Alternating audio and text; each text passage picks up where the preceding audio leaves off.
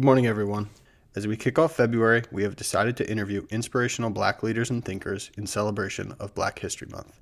This week's guest is Anwar Ahmed, also known as Anweezy. Anwar is a software engineer turned music producer and entrepreneur who believes deeply in creating your own path through intuitive experimentation. At the age of twenty-seven, Anwar has co-founded numerous companies and worked in a wide range of industries, including food trucks, dispensaries, software consulting, music management, and now music production. In this week's episode, Anwar shares his incredible life journey, including stories about hacking T-Mobile at the age of fifteen, playing college basketball after being cut from his high school team, and a never-told-before story about his mental health challenges at Penn State. We hope you enjoy this episode of Discover More with us and Anweezy. Hey everyone, welcome to another episode of Discover More, where we strive to accelerate the learning process together through intentional dialogues. My name is Benoit. And my name is Aiden. This podcast was built on the foundation of approachable guests, synthesized experiences, and relatable lessons that will help you grow throughout your journey. Thank you for tuning in this week. We hope you enjoy and continue to discover more.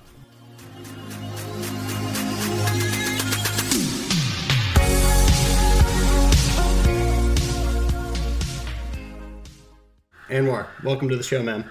Hey, thank you for having me. Could you introduce yourself a little bit? Kind of just tell the audience a little bit about yourself. Yeah, so my name is Anwar Ahmed. I also go by Anweezy. That's my artist name, production name. To be honest, Anweezy is actually my, my nickname. It's been like that for, for over a decade, so I can't say it's just my production name or artist name. So a little bit about me. I'm I'm from Northern Virginia, the D M V area. I'm I'm an Ethiopian American that's very tech enhanced. Raised in the D M V, it taught me that your selection of friends mean the most, uh, meaning that you might have a series of friends that do nothing, and then obviously it's a tagline of you, and you end up doing nothing. But if you meet a series of people that are all growing, they could all be growing in a different field, but it still goes cohesive. So that's the beautiful thing about D M V. A little bit about myself. Let's start dark. When I was born, uh, my dad got in a car accident that only allowed my mom to actually take care of myself. She taught me loyalty by just looking at her and seeing how she moved. And she taught, she told me one thing that was very strong, and it was, it was straight up. Uh, even as a kid, teenager, adult, same thing. Once I'm gone, you have yourself, and you only have yourself. So make sure you love yourself and treat yourself like yourself. That's it. So I'm growing off it, and yeah, man, it's such a good experience. My early years, my early years were kind of different. I got to travel often, just walking around the streets straight up. Uh, my mom has been working, so literally I was a different kind of nomad. Like, I never was home. Uh, I can say that I met over a thousand families in Virginia alone, just lollygagging and being introed into families and getting loved by families. And so me as a kid kind of blessed me because it, it made a series of seeds that have blossomed well. Like, I have amazing friends that have my back whenever I need it. And whenever I feel like self-conscious, I feel down or anything, I know who I should call. And that's my home friends, my Virginia friends, you know. I love them all. Hamuda, Janaid, Mo, all you guys always treated me well. So even if I would, even if I did dumb stuff or dumb shit, you guys would align me and I would still be strong. My mom, I love you so much. You showed me that anything is possible. You know, perseverance is everything. And it's not about how talented you are, but how well you execute something consistently. So I love you for that, Mom. And trust me, I'm going to succeed. My early days, I would say I've I've been a, an entrepreneur growing up. When I was eleven, twelve years old, my mom could tell you I was selling hamburgers and fries out of the crib. After that, I would start selling on eBay, and I was learning about like how I could just make easy money off, obviously buying something for low and selling it for higher. So it didn't matter if I'm getting twenty cents, I still made a twenty cent profit. If I said two dollars, I made two dollars profit. thirteen, fourteen, I started selling on eBay, and I was making a good, uh, okay amount of money. I, was, I could say I was making... At that time frame back then, I was definitely the one percent of twelve and thirteen-year-olds. as, as wild as that sounds. I, I know that sounds wild. But for generating money, I know I was one of those kids that were like, okay. When I was fourteen, coming into fifteen, uh, I was touching a lot of tech stuff, like anywhere from Backtrack Linux to Kali Linux. Backtrack Linux used to be Kali Linux. So Backtrack Linux is a system, it's an operating system that allows you, it has a series of tools that allow you to penetrate. Uh, it's used for penetration testing. When I was fifteen... I was trying different types of maneuvers, and I was able to crack a company. And as wild as it was, it was T-Mobile. I hacked T-Mobile when I was fifteen. When people say hacking, that's wild because, like, you don't meet a lot of hackers. They can say they hack this, they hack that, but at the time frame, I was not thinking about the, like, the the good, like, I wasn't thinking about the bad side of it. Come on, like, you just you just broke into something. You're like, oh my goodness, like, this is unreal. Wow, where do we go from here? For a year, I was doing business activations that allowed me to do ten, ten lines of activations every two minutes, which is kind of crazy. So I was making from anywhere from seventy dollars to two hundred dollars in two minutes. And we all hear, we always hear, oh man, not Bill Gates. Bill Gates might make it by the second, but oh yeah, by the time the dollar hits the floor, it's one hundred dollars. You know how we hear those expressions and stuff like, oh man, they're making this much. That was the most money I've ever made in my life. And it doesn't matter how I see it. If it was seventy, you divide that by two minutes. Each minute I was making thirty-five dollars. If it was one hundred, I was making one hundred dollars a minute. That's saying impossible. Hopefully I get strong enough to a degree that returns me back there. But when I when I was making that money, I was careless but giving, meaning that, like, I was giving out boxes of pizza by day. I was buying all my friends' food. I was buying a crazy amount of sneakers and shoes. I didn't I didn't care. Like, I didn't know what to do with it. I was fifteen years old, you know? But it got bigger. I didn't just hack one store. I hacked the whole database. And it was through a party of Watson. They had a third-party service named Watson. That was the first thing I penetrated, and it worked. So I found out the pattern, and I reflected each pattern by store. So I can't say the pattern because, obviously, I'll get in trouble. And it's sealed. It should be sealed by now. Um, yeah, and all the records are online still, Aiden. So it's not like mm-hmm. they're going anywhere. You could, if, if I tell you how you find it, you'd be like, wow, they're still here. And it tells you dated, time frame, and everything. And I have my paperwork that shows me that I got caught a year after. And the way I got caught was stupid. I basically snitched on myself. I did I did fifty activations to my own house. And obviously, they're going to track back where the bill, the billing is going to be headed to. And it was my own house. So were you but, selling these activated phones? Like, where was the profit coming in? Were you activating them and selling to people that are around the country? Uh, what I would do is I never wasted a dime, meaning that mm-hmm. I would just receive I M E I number from you, and then you would have to give me your, your SIM card number. I never had to be near you.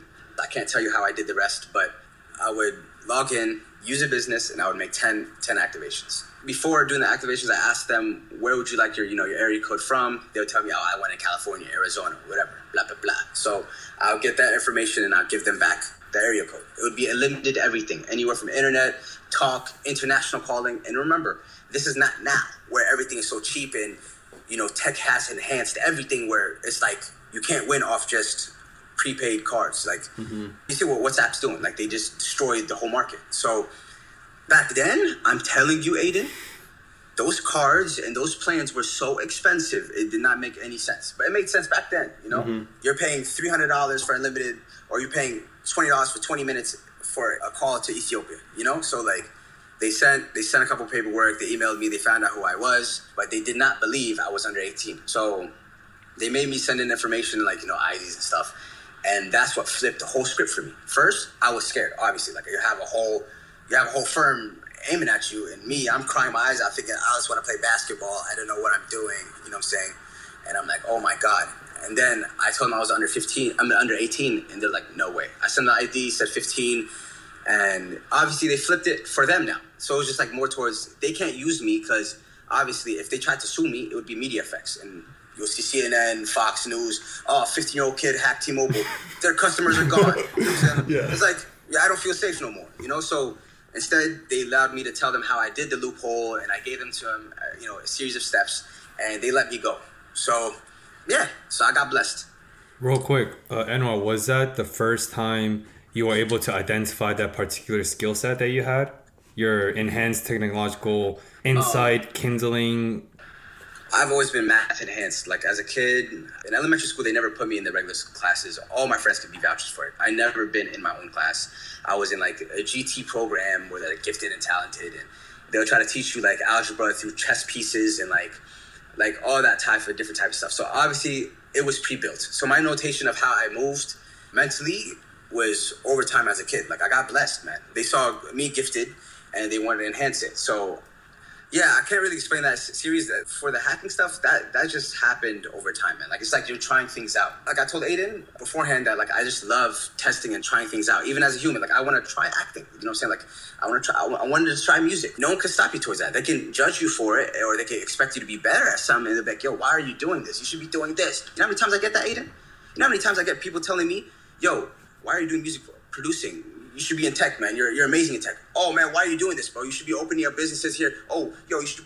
No, you are not me. Respect that, man. That's it. Let me do what I'm doing. Let me waste my time. That's it. It's my time. Let me waste it. So over a while, I understood where I lied. Like, my mom didn't even understand. Like, I quit. I quit my first corporate job in three, four months. I hated it. I was like, I'm not staying here. And she, for her, she's like, oh, my God, you went to college.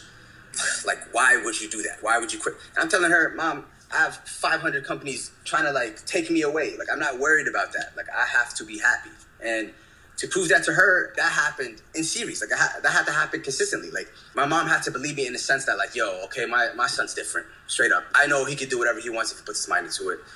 I can't judge. I can only appreciate, and I could tell him what I would do if I was him, but it's on him to, you know, maneuver.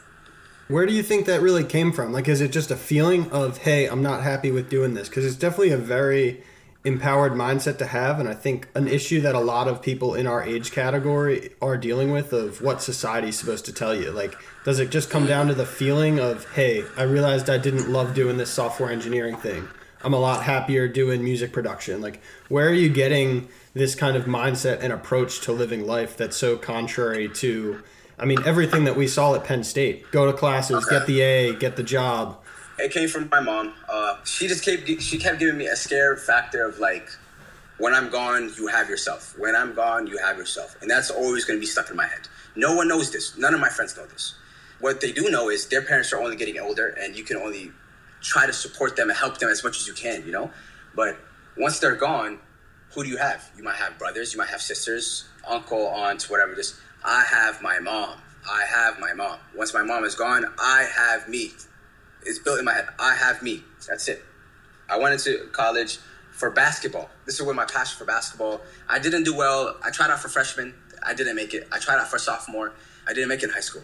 Tried out for junior. Made it. Senior. I didn't make it. And the sad thing is, I don't care what anyone says. For sure, I knew that I was fire at that time frame for that team. Like, it doesn't matter. Freshman, I should have made it. Sophomore, I should have made it. Junior, I made it, but I didn't get playing time and they didn't give me the love I deserved. And senior year, I knew it was just the coach. I don't want to say the, the coach did not like Muslims or did not like certain things, but there was a distinct notation of series of people that are on that team that was playing and not playing. I respect him for, you know, making me stronger. Because of him, I was like, nah, I don't believe that you're stopping my basketball route. I'm going to keep going. And that's how I played college ball. So I went into school and I come back home. I told my mom, yo, I want to be a nutrition major. She looks at me. Yo, my mom, my mom is solid. No disrespect or anything. She spit on me. She literally said, Tuff. She said, no, you do all this. You think I'm going to be a chef? Like, you're going to be a chef? she's, like, she's like, do that on your free time. Computer science. So now play basketball for Wilkes-Barre. Now I transitioned into University Park. I have no basketball, but I know that I'm in computer science, you know? This is the wild thing about life. You never know the people that you meet that put you in the position to win, right? And it's usually accidental. That next semester coming up, I end up joining this power running class. And that's where I met Joe Charles, Keith, and uh, Murphy, Matt Murphy. We're in a power walking class, bro. We're, I'm telling you, Penn State too rich because they're making power walking classes, but whatever. So it's like a group of fifty people power walking. Is this serious? like, like, what is going on? So we're laughing, we're having a good time, and then they're telling me, like, yo, man, um, would you be interested in coming by the house? I was like, okay, what house? Like, oh, fraternity house. We're in a fraternity, five Gamma Delta, Fiji. I was like, dope.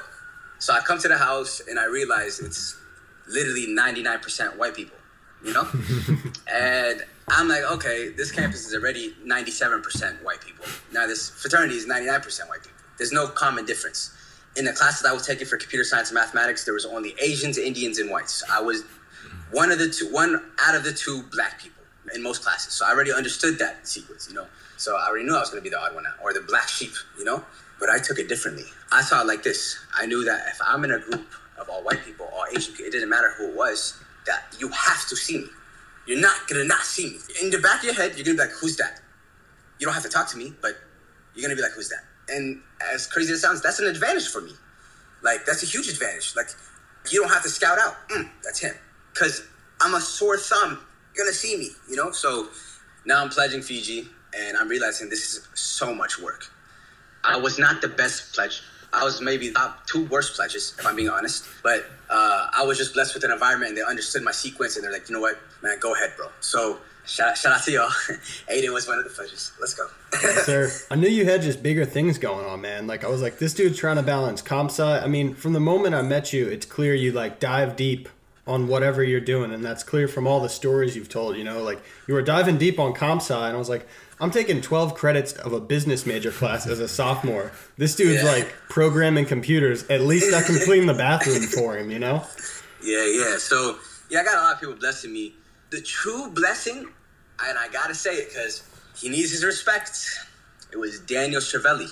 He saved my whole life in shifting. He, he saved it from shifting. Think about this. I was taking this Java class, and I had a program that was due today. Like, imagine, like, I wake up and I'm it's to do today. I didn't know what to do. Like, I was just like, oh my God, it's today. I'm a pledge right now. Mm-hmm. All right, so I'm a pledge, and I'm like, oh my goodness, like, I'm about to fail Java, and I need Java in order to go to these next three classes. So this is how they do they do you dirty, bro. Like, they make you sure, you know how it is, bro. Mm-hmm. It's like you you get one course done to get these three in order to get these next three courses next semester, you know. Mm-hmm. Dan Crivelli saved me.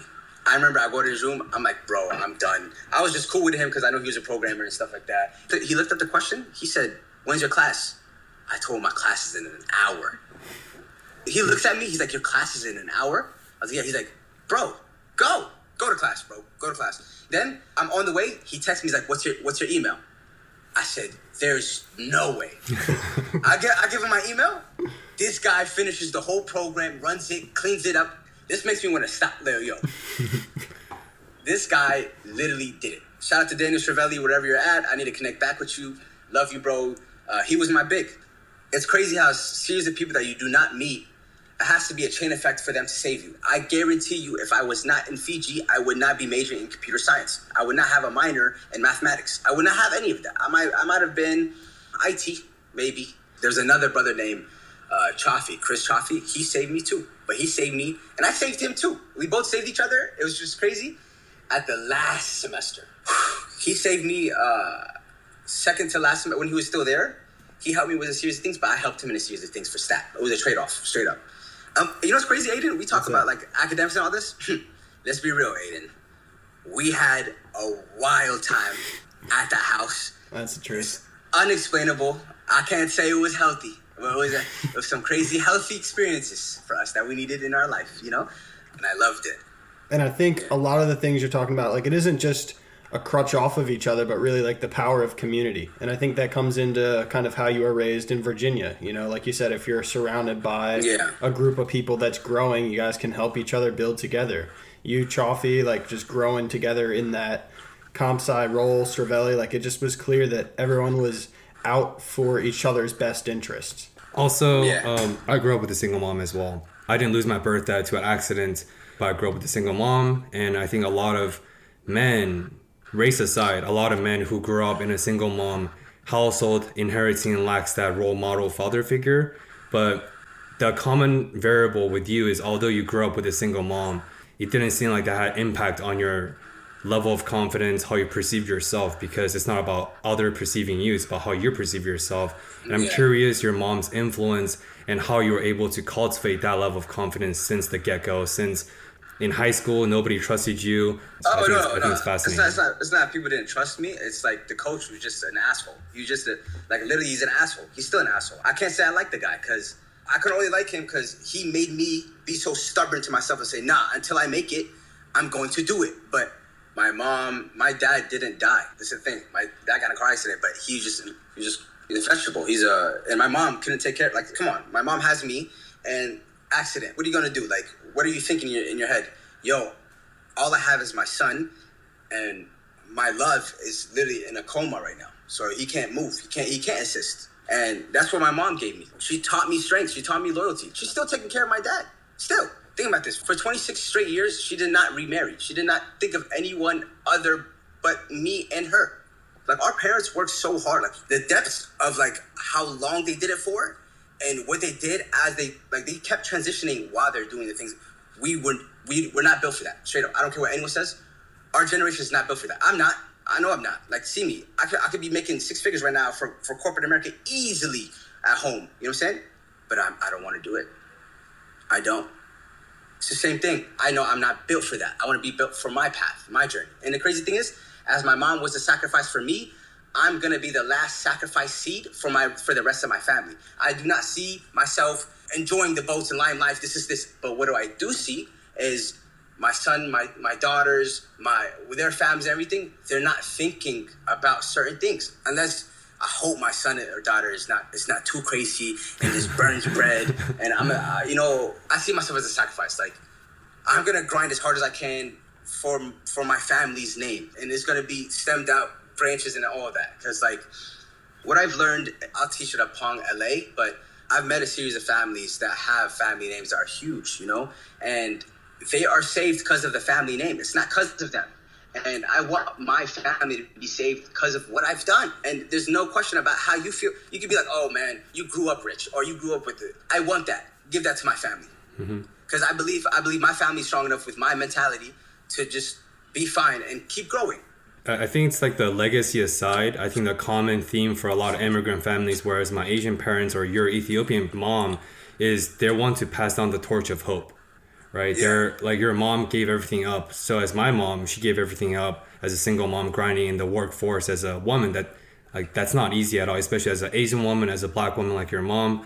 But their yeah. hope is that they're sacrificing whatever it takes so that they're passing down the torch of hope so that we know we're taken care of. And yeah, I think that speaks to a lot of the, like the American dream.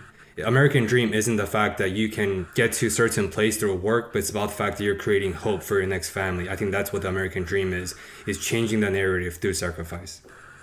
Yeah, that's true. That's it. That's literally, that's how, that's what I see as the American dream, you know? If you're being real with yourself, this is, it's the land of opportunities and it's a land of traps. And people don't realize that. Land of opportunity and traps. So as long as you don't get, you know, trapped so many times, you'll be fine. You know, I've been trapped a series of times, you know, and I learned from it and I grew from it. So, and I've received opportunities that I'm like, oh, wow, this is how you do it.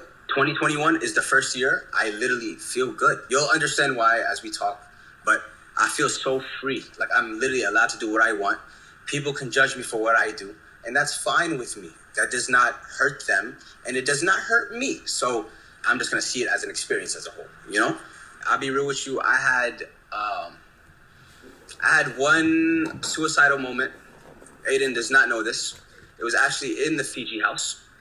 I do want to speak upon this because, like I said, there's series of people that have saved my life. And I mean, it's like, even though I have maneuvered hundreds of people through tech, music, especially in tech, I've helped build a series of structures. But it's crazy. This is how you know blessings do return back. There was a time I had eighteen credits and it was finals week. I was taking a straight four hundred, five hundred level math classes and computer science classes. Well over my head. I'm telling you, I'm a smart individual. Uh, I can be arrogant with how I move, but I do that because I'm going to put myself at that. It's not you putting me up there. I'm there. Knock me down. Try it. Let's work from there, you know? So I did that with myself, not realizing that this is way past me. You know, this is way hard. Actually, no, it wasn't hard for me. It was just, I was under the influence of a lot of Adderall, straight up. I'm going to be real with you. Straight up, a lot of Adderall, no sleep for like four or five days because of the stuff I've done. And the thing that I was only thinking, and Joe Charles have saved my life. No one knows this. The president of Fiji, computer engineering guy, saved my life.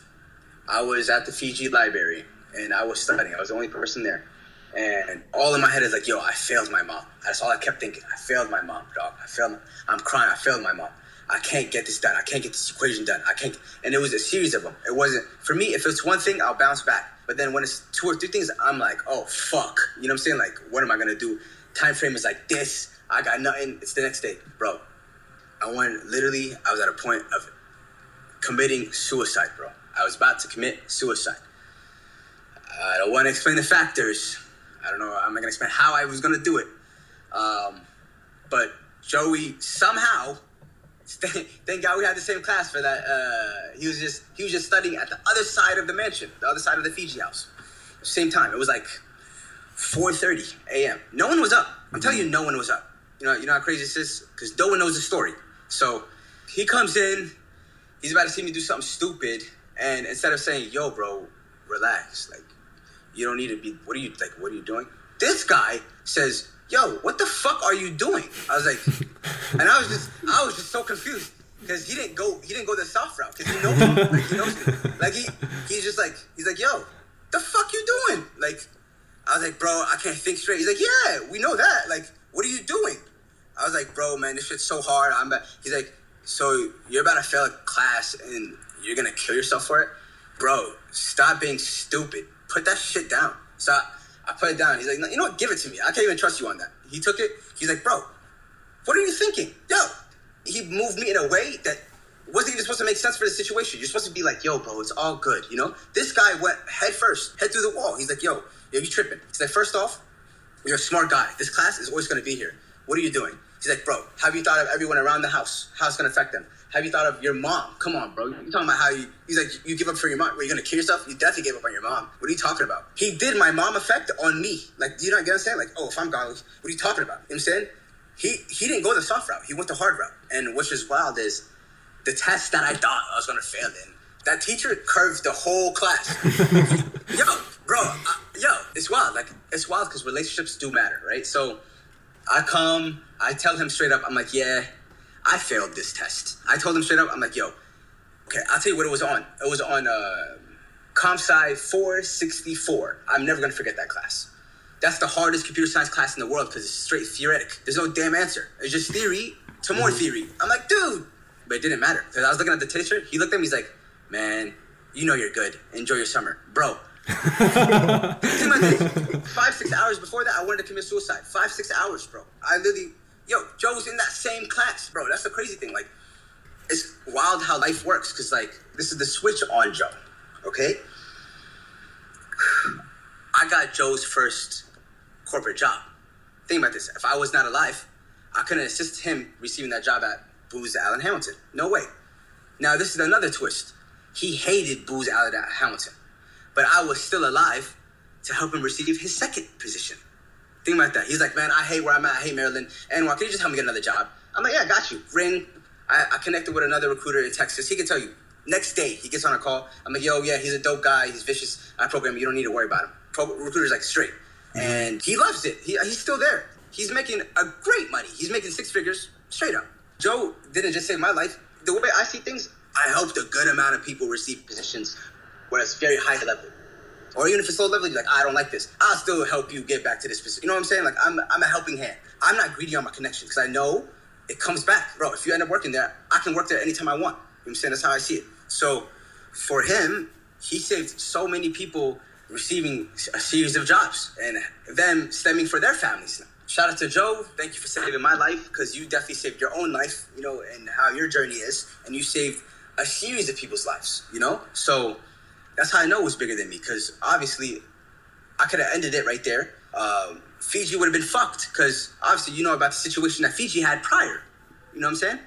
I, I'm breathing right now, and I'm just like, damn, like I was such in a dark zone. There was no saving. And then Joey Chuck come in as a strong asshole, and it worked. Somehow it worked. Sometimes you need that tough love, and we definitely do really appreciate you opening up and sharing that. I think yeah. sharing about those darker moments takes a level of courage and vulnerability that we really do appreciate. You know, it is, yeah. and by talking about it, it brings light to those topics that sometimes get swept under the rug. You know, and as foolish as it does sound of, you know, I was going to fail a class, when you're in it, it feels like it. You know, it's so dark, things coming yeah. in from different sides, and sometimes having that tough love of what in the hell's going on? Like, you just need that actual like shake up, kind of like divine storm kind of thing. So really grateful that he was there for you. And to the point that you spoke about of the help takes different forms, right? So assistance in one way completely manifests into help in another way. But I think the point yeah. that you're talking about is karma, right? It's hard to articulate sometimes, but just like the idea of what you give out into the world generally comes back. Is that something that you've continued to see time and time again? No. Yeah. No? Uh, for that, I see that as this. Suicide, right? The suicide could have been a negative ripple effect. Do you not get that? A very negative ripple effect. We at that stage, imagine everyone in the house. Uh, I'm thinking of everyone in D M V. I'm thinking about everyone I've met that see me as like a strong potential towards something, you know? And I did not give it. And I'm especially my mom. Like, well, I'm going to leave my mom here by herself on earth. That's mm-hmm. that's jacked up. Like, I was so selfish, bro. Like, it's it's beyond me, you know?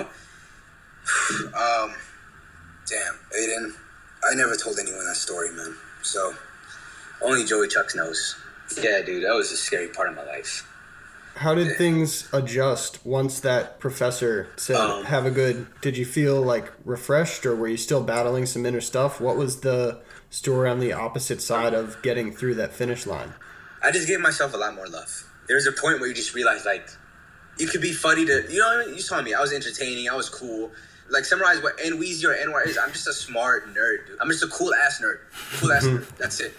Coming out that light, like, I, I remember leaving leaving the classroom and just thinking, like, wow, there's going to be times in my life where I'm going to be so scared, I'm going to be very dark, but you got to know your limits. Because, like, as a human, you should, you're going to feel yourself drift, man. But it's a beautiful thing when you, you learn that limit. Like, you understand your limit. So if you wanted to, you could become an actor and dive back into that limit, and it's not going to harm you instead. You know what I'm saying? Like, it's something you could just go to.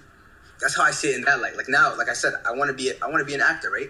So there's a lot of dark moments that I can dive right back into, but it's not going to be harmful for me. It's, like, more towards, like, it puts me into that character, in that realm, you know? Uh, and I'm blessed for that.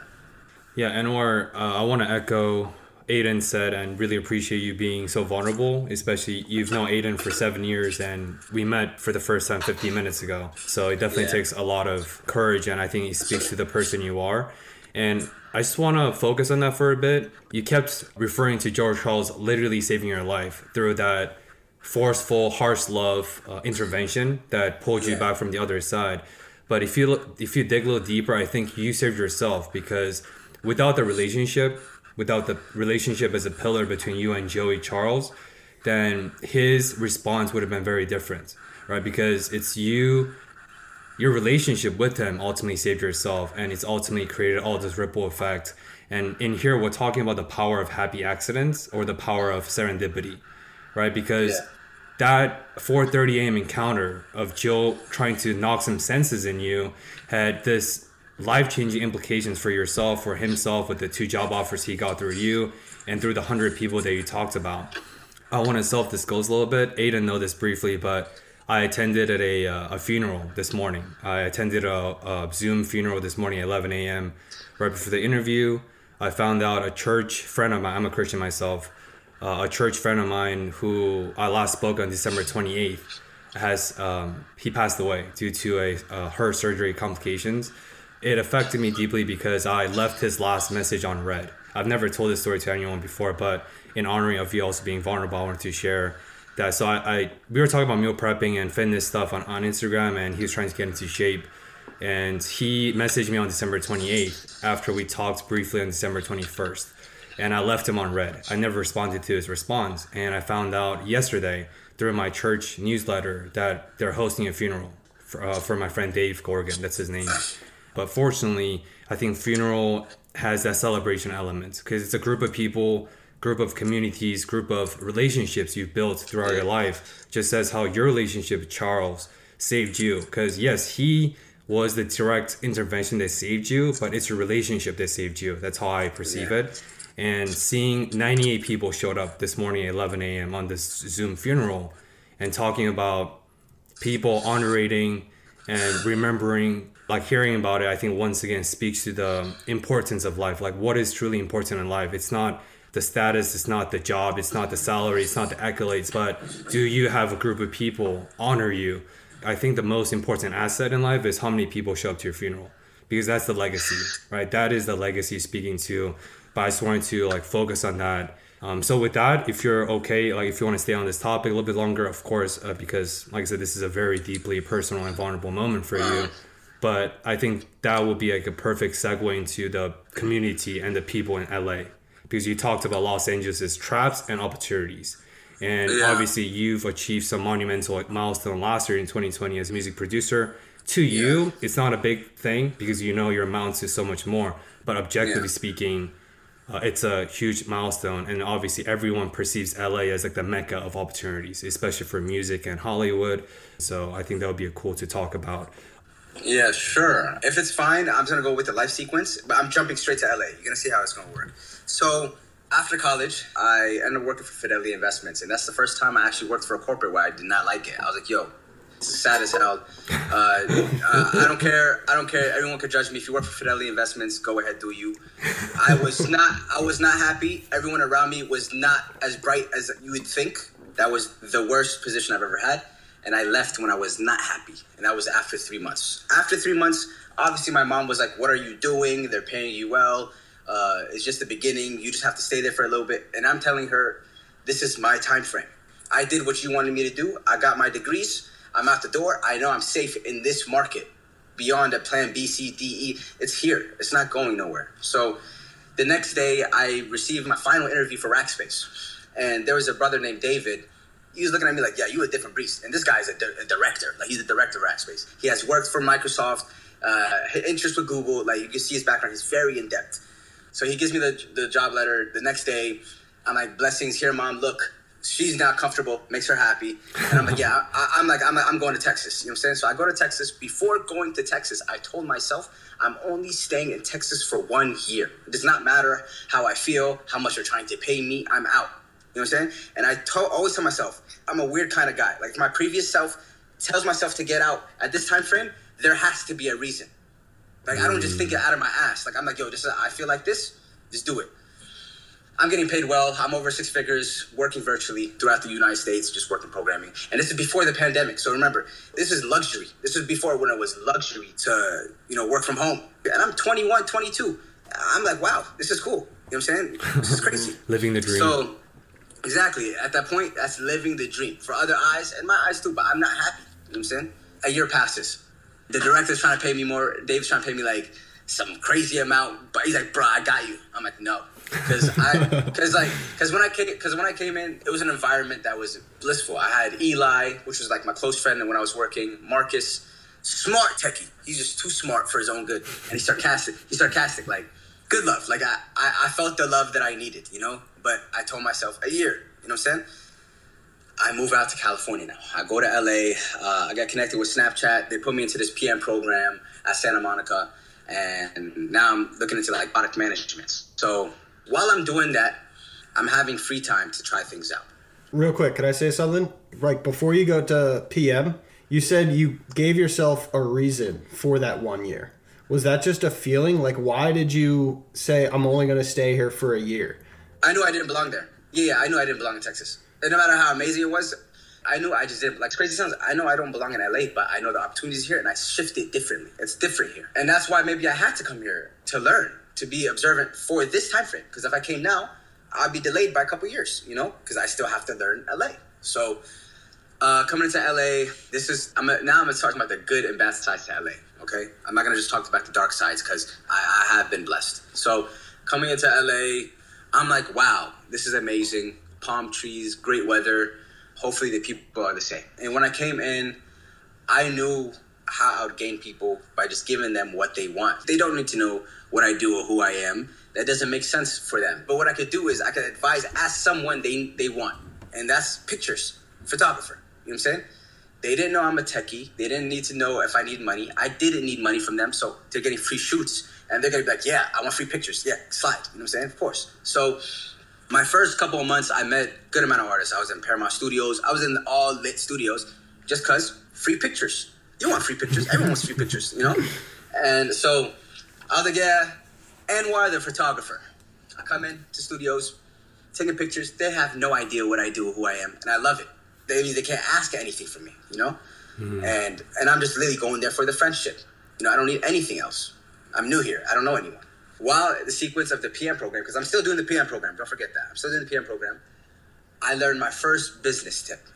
Do not do business with people you do not know or have a reference to or from. I opened up a dispensary with a guy I did not know. Meaning, like, he had a license. I didn't know him. He just had the opportunity. So this is an example of a trap, okay? So I was so hype on the dispensary. I'm not sure if you remember, Aiden, but mm-hmm. uh, but I talked to him. I was like, yo, this is lit. I was telling my friend, like, yo, this is crazy. Yeah, it's dope. If, to be an owner of a dispensary sounds amazing. Yeah, but the facts within it were so, so hard.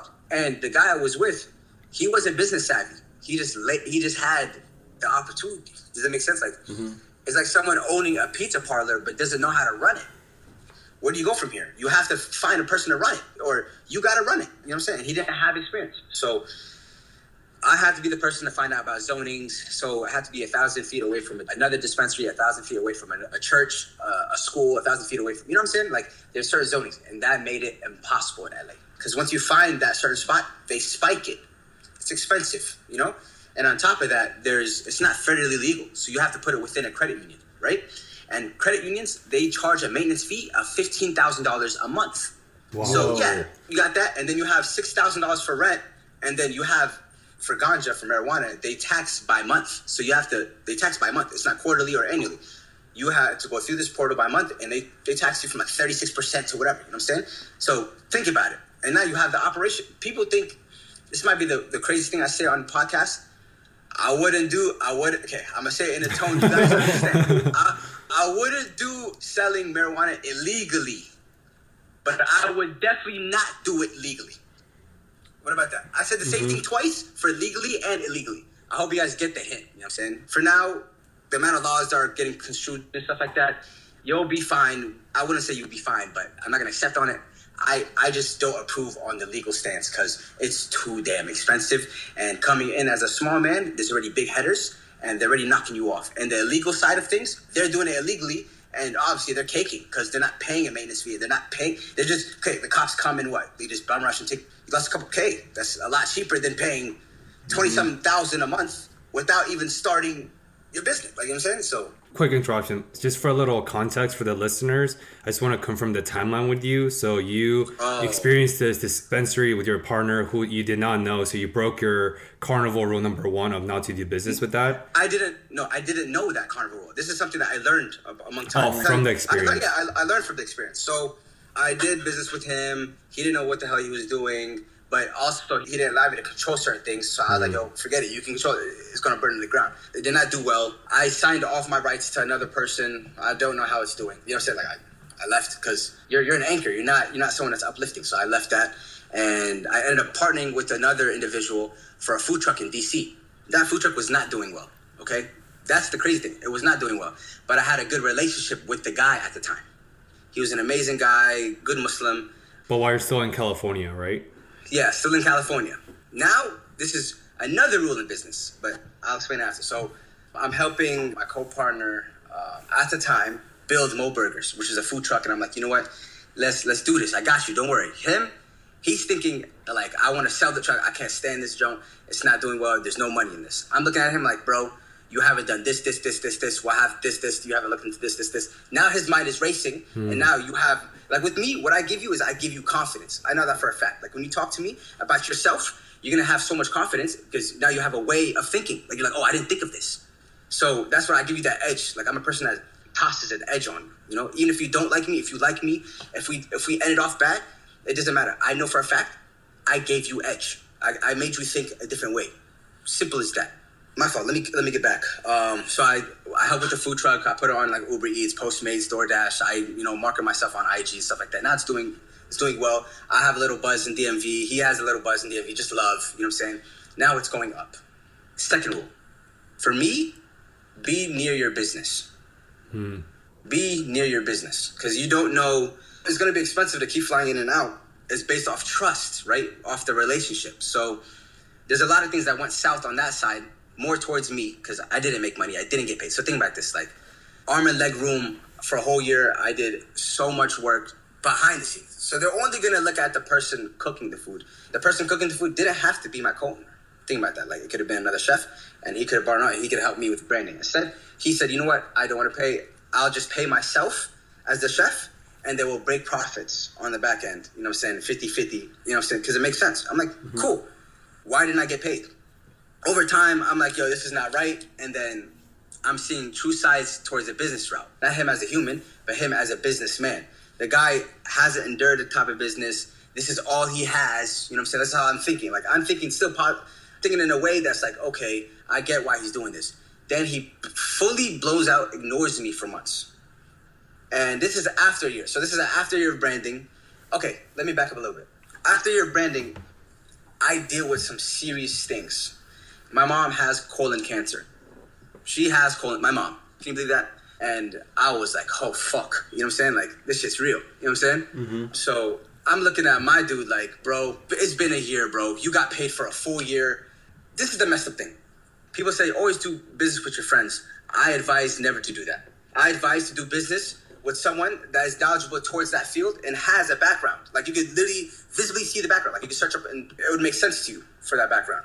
I'm not going to do business with friends anymore because, it, like, it doesn't make sense. For me, it doesn't. For you, it might, because obviously I might be an asset to you. But for me, it doesn't make sense. So while my mom's having colon cancer, this guy, my co-partner, is ignoring me for months. And I'm like, damn, I'm, in, I'm all the way in the West Coast. But I got to deal with this because, bro, this guy's making money every single day. And I'm not talking about like a little two hundred. He's making anywhere from seven hundred to fifteen hundred a day. And he's been doing this for over a year. And I helped build it. This is a psychotic thing. I know a lot of people might be like, yo, man, you shouldn't be, you should have left it be. Like, no, this is my truth. I never get to talk about my truth. So if anyone puts me on air, I'm going to talk my truth. So there is a series of people in the D M V area that was then after like going at me. Like, they're going at me like, yo, man, why are you? Ta-? And all I got to say is, man, I did not make a dime and I helped build this company. I'm talking about the entity as whole. I helped build it. Why are my people feeding him? Like, this is at a point, I'm not, my people are not even feeding me anymore. Like, they haven't ever fed me. And my mom has colon cancer, and our bills are two thousand dollars a month for insurance, not a, let alone the other things that we have in life. I'm not talking, forget student loans. I was paying, there's a point in my life, I was paying anywhere from, there's certain people that can vouch for this because they've seen it, like they've seen my stress levels. I was paying anywhere from fifteen thousand dollars to twenty-five thousand dollars a month in fees. Jesus. It was just at a point I was just like, wow, this is life right now? Like, God, please, something got to be fixed. So when coming into the food truck, you know what they did to me? Remember, I said I bought in. I came into the food truck. It was pre-made, but it wasn't doing well. It's like buying a previous business. Mm-hmm. There was a lien on the truck without me knowing.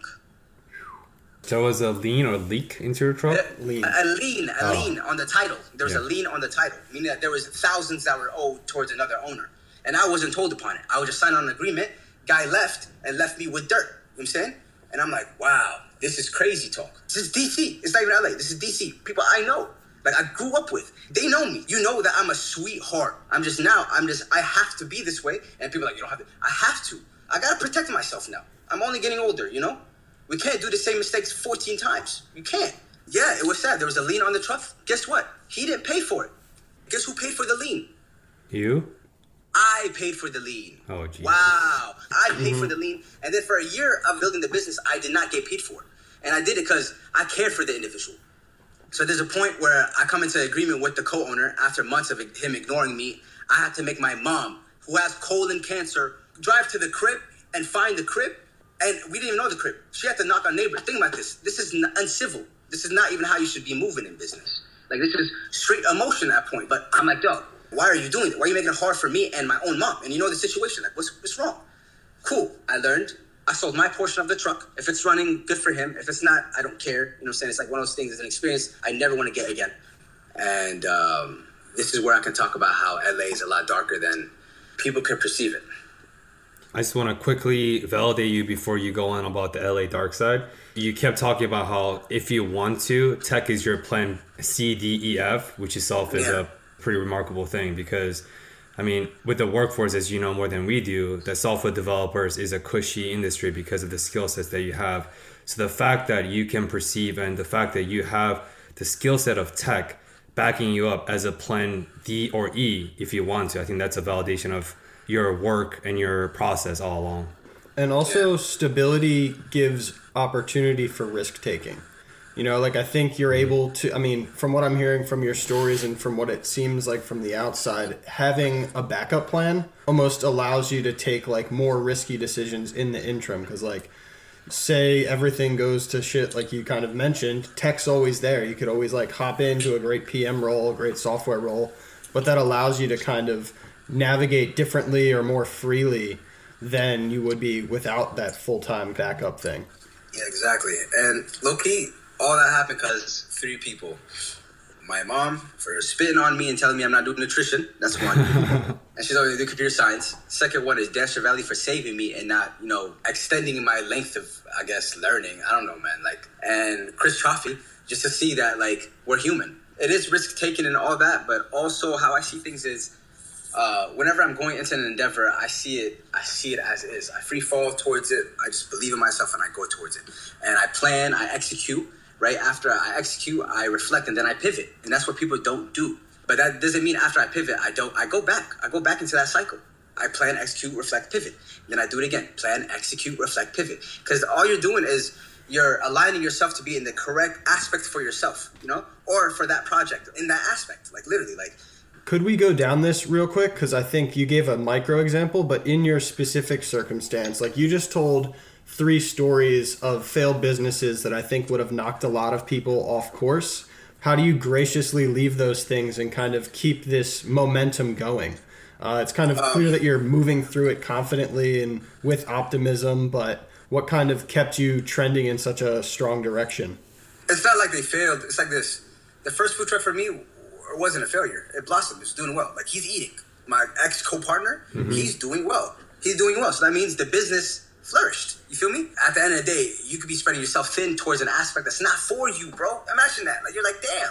So now he could be doing well. I don't feel bad because, like, that means I did well in what I've done. You mm-hmm. know what I'm saying? Uh, so I learned that, and I'm honest upon that. It doesn't mean that it failed. You know what I'm saying? Like, continuing doesn't mean that you succeeded.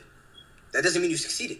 All that's happening is what I told you, which is planning, executing, reflect, pivoting. And every time you're failing, you're just aligning yourself to succeed. But that doesn't mean you succeeded. That's what I'm trying to say. Like, so...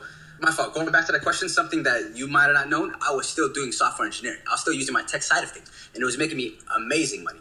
Like, I was doing marketing. I was building scripts for my own. So even though I wasn't working corporate, I was still building Python scripts that executed for certain things, like uh, that help with social media or S E O work or stuff like that.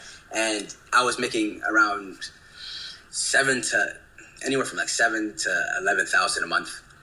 And that's and that's awesome. Me making me money. Mm-hmm. That's not, it's not a company making me money. It's me doing my skill for myself, you know, so it's different. So mm-hmm. like, like you said, you have to have a little stability to understand.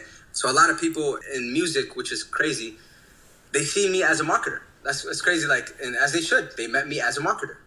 They, some people, they see me as management because they met me as management. Some people, they see me now as a producer, as you should. I'm branding myself as a producer. But if you try to tell me now, yo, man, can you manage me? I'll tell them now, I'm not a manager. I look at them like, I'm not a manager. I don't manage people anymore. Oh, can you market? I don't do that anymore. I'm a, I'm a producer. If you like to work, we can work in that aspect. Because now I got to work for myself. I got to make myself important. That's a dominant thing. Because then I'm actually getting to use one hundred percent of myself. I never got this chance in my life. Never. People, they can say, ah, oh, man, I never got the chance to use one hundred percent. It's because you don't use one hundred percent of yourself. Me, I try to exhaust myself. I'm excessive. I need to know my limits, you know? So coming into L A, I was doing photography, and I met a guy named Anweezy. He allowed me to do a, a photo shoot of him in a skate park. And that was a ripple effect to what we have now, I guess. Like, we, we work together, we're good. He's already he's already an international star. He's he's going to Europe. He's like in Belgium, Lithuania, Latvia. This year coming, he's going to be in Spain like in a month. I'm going to go with him too. We're going to just, you know, work musically. So... Sorry, let me backtrack. I've been talking a lot. So when when coming into this game, he introduced me to an artist named Menelik Zergabachu, a talented individual, and I was managing at the time. So um, Menelik liked me, we're good. And he's like, you know what? Yeah, hell yeah. You seem like a bright guy that knows what you're doing. Remember, I've never did anything with music. Like, Aiden, you know, mm-hmm. you know how my mind works? I'm very math enhanced, you know? Mm-hmm. So I come, I jump into his vision. Remember, I don't have a vision in L A right now. I'm kind of a little lost, you know, if I'm being real. So I ended up managing Menelik, and uh, there's just a series of problems with him. He had issues that he had to fix for himself to brand himself. And it sucks because, like, I'm I'm there, but too many heavy, strong ties. It never made sense for me. Like, I'll be real with you. Like, there was no mm-hmm. point towards it. Remember, I'm just telling you my truth. It never made sense for me. He had issues with other producers. I wasn't a producer at the time. Remember, I was managing. His problem with that guy, of course, is going to stem to me because I'm managing him. Not being blackballed, but you're being looked at so bad. Like, I don't know the history, but I'm learning the history among time. But now I'm in that history because mm. I'm, I'm backed by him. So remember, like, whoever you build relationships with, you need to know if, if you really care for them or you want to, like, show them love, whatever, you kind of need to know their kind of depths because you need to know who they are, bro, how they move, or what's the reason behind this? And it's not about them telling you it. Like, truly, you can see it. And if you're not filled with fluff, you're going to have a certain answer that makes sense. That's it. So that situation, it didn't make sense. It didn't go well. He had a problem with a signed agreement with another producer. He was acting on it. In my behalf, if I was him, I would have capitalized in a different measure. That's why, and I'm being honest. If I was, if I was him as an artist, I would have been in the studio making as much music as I can, and I would not be fighting the agreement. But certain artists are different. They're like, no, I don't want you to take my art. Hand in hand, everyone is different. If I would have maneuvered, I would have capitalized in the position I was at, because I'm an amazing artist. He was, he's an amazing artist, but he just waited. Like, if I'm being real, he just waited for everyone to execute him, to help him. And I'm not talking about just me, I'm talking about others around him, and that sucks. It's not how it works, bro. It never worked like that. Shit never worked for me like that. And I knew that. Like, I had to be the person to assist to be blessed on in the future. And I used that. So for him, I hope he's doing well. I don't know what he's doing now. All I know is I, for me, it was a great experience, but I lost a lot of money. I lost thousands of dollars thinking of a dream through his vision. And um, I lost a lot of time. Thank you for listening to part one of our interview with Anweezy. We hope his stories resonated with you and encourage you to look at life in a new way. Tune in next Monday, February eighth, for part two of the interview, where we discuss his musical journey in Los Angeles. Thank you for listening. Thank you for listening to another episode of Discover More. We release a new episode every Monday on Spotify and Apple Podcasts, and would really appreciate if you have subscribed and shared this with your friends. We hope you enjoyed this episode and join us next week in the journey of discovering more through intentional dialogues.